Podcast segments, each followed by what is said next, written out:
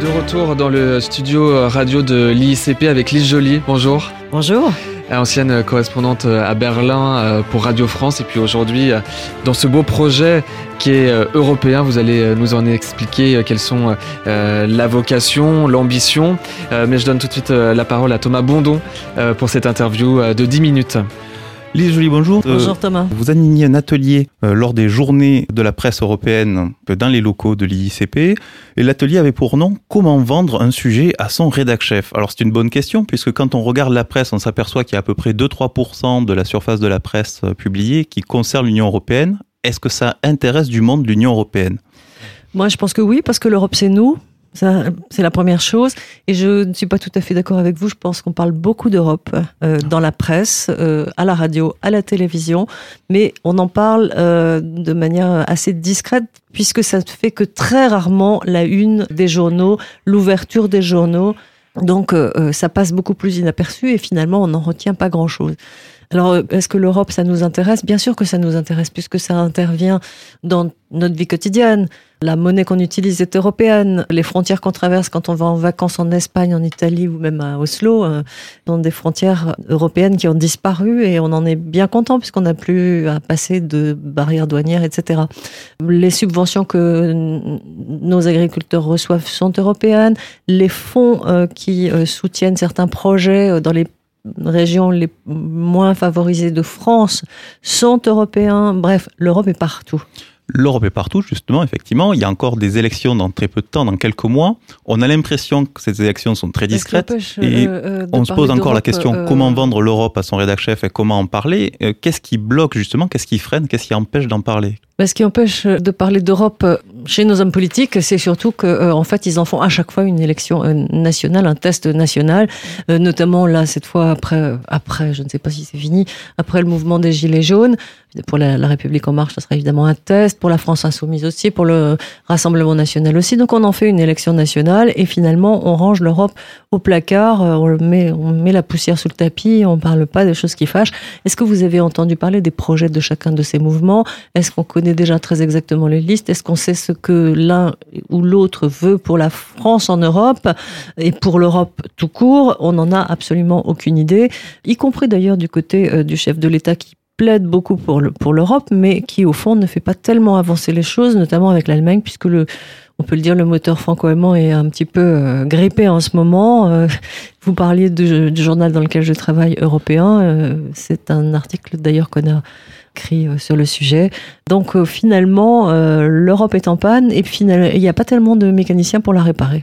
Alors juste pour euh, rebondir sur ce que dit euh, Thomas, c'est que euh, dans les rédactions, quand on est journaliste, et encore peut-être de manière plus difficile quand on est jeune journaliste, c'est difficile d'imposer un sujet européen. Est-ce que c'est parce que les rédacteurs en chef sont peu sensibles? C'est parce qu'ils pensent que ça va faire peu d'audience? Quelle est la raison en fait? Alors, je pense qu'ils pensent que ça va faire peu d'audience, ils pensent que l'Europe c'est compliqué et ils pensent que ça ennuie tout le monde pour ne pas dire autre chose. En fait, vendre un sujet européen à un rédacteur en chef demande qu'on travaille sur le sujet parce que c'est vrai que l'Europe c'est compliqué, c'est vrai qu'il faut bien connaître les rouages, enfin bien connaître, il faut aller regarder comment ça fonctionne, comment les mécanismes fonctionnent, mais c'est pas forcément de ça qu'il faut parler, il faut pas être trop institutionnel. Il faut plutôt aller raconter une histoire. Prenons par exemple, euh, je sais pas, quelqu'un qui bénéficie des fonds européens pour se reconvertir, une femme d'agriculteur. Elle va donc bénéficier d'argent pour se lancer dans une activité. Euh, on peut voir, on peut raconter son histoire, voir comment elle a pris cette décision, pourquoi elle a décidé de se tourner vers l'Europe, pourquoi sa région bénéficie de ses subventions, etc. Enfin, il y a des tas de choses à raconter. Je, je, euh, on peut suivre un étudiant Erasmus dans son périple. On peut je, ne sais pas, je vais pas vous inventer des histoires, mais par exemple, quand on a parlé du référendum en Catalogne euh, sur l'indépendance, euh, euh, moi je me souviens avoir fait une chronique, j'en ai profité pour faire le point sur les velléités d'indépendance en Europe. Il y a eu l'Écosse, on sait que le sud de l'Italie et le nord de l'Italie se font la guerre parce que les pauvres sont contre les riches. C'est un peu la revanche, des, la revanche des riches, ou une tentative de revanche des riches. La Bavière qui râle parce qu'elle doit payer pour le Mecklenburg-Vorpommern, etc., etc. Donc c'était un peu l'occasion de faire un inventaire. Il y a toujours un prétexte pour parler d'Europe euh, en racontant une histoire parce que en fait l'Europe est partout. Mais alors, est-ce que c'est dû aussi peut-être au sentiment d'être européen ou pas? Est-ce que le citoyen auquel on s'adresse se sent européen? Écoutez, je pense que les gens sont européens sans le savoir. Ils utilisent une monnaie qui est européenne, je l'ai dit tout à l'heure, ils traversent des, frontières qui n'existent plus. Voilà, c'est déjà pas mal. Euh, ils subissent politique, si je puis dire, ou ils profitent de la politique de la Banque Centrale Européenne, qui leur fait euh, avoir des crédits euh, immobiliers à très bateau. Bon, ils placent leur argent aussi à très bateau, ça c'est le revers de la médaille.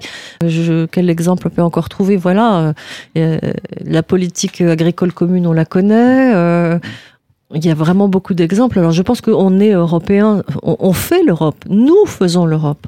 À une certaine époque, quand on parlait d'Europe, on parlait surtout d'axe franco-allemand. Mhm. Le magazine dans lequel vous travailliez s'appelait Paris-Berlin. Il change de nom pour s'appeler l'Européen. Est-ce que l'Europe change ou est-ce qu'on a une perception différente de l'Europe aujourd'hui?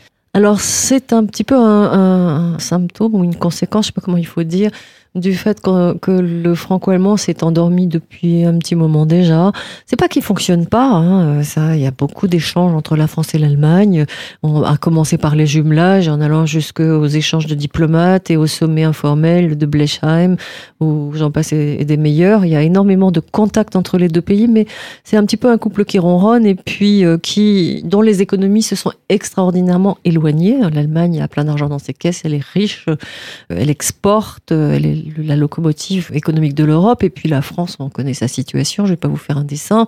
Donc les économies se sont éloignées. D'ailleurs, leur objectif est différent. Vous en avez un qui, qui a misé sur l'exportation, l'autre sur la demande intérieure. Bref, les deux pays se sont éloignés, peut-être temporairement, peut-être y aura-t-il un rapprochement, mais il nous a semblé qu'il était nécessaire d'ouvrir d'être entre soi franco-allemand et d'aller voir un petit peu ailleurs. Euh, on voit ce qui se passe en Italie. On pourrait s'interroger aussi sur ce qui se passe dans les pays de l'ancien bloc euh, soviétique qui euh, ont une autre vision de l'Europe, qui sont beaucoup plus souverainistes. Et justement, comment est-ce qu'on s'adresse à tous ces peuples finalement qui ont une culture différente, qui ont évolué, qui ont des points de vue aussi très différents? Comment est-ce qu'on réussit à s'adresser à toutes ces personnes, à toutes ces idées, à toutes ces pensées différentes. Est-ce que, d'ailleurs, est-ce que c'est un défi pour Européens c'est un défi pour Européens, mais Européen est, quand même écrit en français pour une audience française. Donc, on s'adresse d'abord aux Français. C'est un peu moins compliqué. En revanche, en revanche, on peut effectivement apporter des points de vue venus d'ailleurs, et notamment de ces pays qu'on entend peu, comme la Pologne ou comme euh, la Hongrie, euh, sulfureuse en ce moment, ou encore l'Italie. J'en. Alors, de ce que j'ai compris en lisant les interviews du directeur de publication, Olivier Breton, c'est bien ça, il, il y a une ambition à le diffuser au-delà des frontières françaises. Oui, pour, pour l'instant, il est en français. Ah. Il y a une ambition à le faire, à le faire traduire. Ça, ça doit demander de la traduction, un peu comme Courrier International, mais à l'envers. C'est-à-dire qu'on va traduire des articles français dans d'autres langues. Euh, donc, pour l'instant, c'est work in progress. C'est pas encore euh, finalisé, ça. Mais la volonté, effectivement, c'est de, de pouvoir euh, le diffuser ailleurs. On a eu l'expérience avec Paris-Berlin, qui était un journal bilingue, avec des articles en français et des articles en allemand qui n'étaient pas les mêmes et qui n'étaient pas traduits. Mais bon, on a déjà un savoir-faire, c'est vrai, et on espère effectivement euh, pouvoir s'adresser euh, au plus grand nombre. Je pense, moi, qu'il y a une culture commune européenne. Je suis peut-être une utopiste, mais euh, il suffit de se balader du nord de l'Italie jusqu'à l'Estonie pour voir que l'architecture est parfois la même. Euh, bon, il y a des intérêts communs. Il y a, enfin, on n'est pas ensemble par hasard, quoi. Comment est-ce qu'on intéresse le public français justement à l'Europe en général? Parce que déjà que euh, justement pour l'intéresser à l'Allemagne, c'est compliqué, et les autres pays européens, c'est encore un défi, non, pour l'Européen? Mais avec l'Allemagne, on a une relation particulière. Euh, à la fois de haine et d'attraction, euh, haine et répulsion, je ne sais pas comment il faut le dire. Euh, la guerre a laissé, les guerres ont laissé des traces. Et puis les générations qui montent, les générations d'aujourd'hui qui ont fait Erasmus, alors franchement, ces histoires de guerre, d'intérêt, de se refermer sur soi, je crois que ça les dépasse. Eh bien, merci Thomas, merci Lise Jolie, et à bientôt. Merci.